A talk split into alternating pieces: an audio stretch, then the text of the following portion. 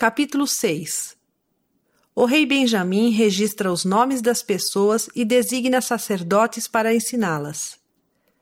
Mosias reina como um rei justo.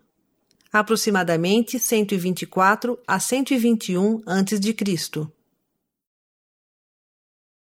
E então o rei Benjamim achou que seria conveniente, depois de ter acabado de falar ao povo, anotar o nome de todos os que haviam feito convênio com Deus de guardar seus mandamentos.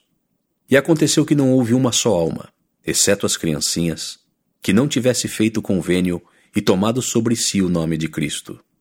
E novamente aconteceu que, havendo o rei Benjamim dado por terminadas todas estas coisas e consagrado seu filho Mosias como chefe e rei de seu povo, e passado a ele todas as funções do reino, e também designado sacerdotes para ensinar o povo, para que assim todos pudessem ouvir e conhecer os mandamentos de Deus, e para fazê-los lembrar-se do juramento que haviam feito, despediu a multidão, e voltaram cada um com sua família para suas próprias casas. E Mosias começou a reinar em lugar de seu pai. E começou a reinar no seu trigésimo ano de vida, havendo transcorrido, ao todo, cerca de 476 anos, desde o tempo em que Lei deixara Jerusalém.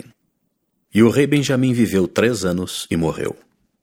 E aconteceu que o rei Mosias andou nos caminhos do Senhor, e observou seus juízos e seus estatutos, e guardou seus mandamentos em todas as coisas que ele lhe ordenou.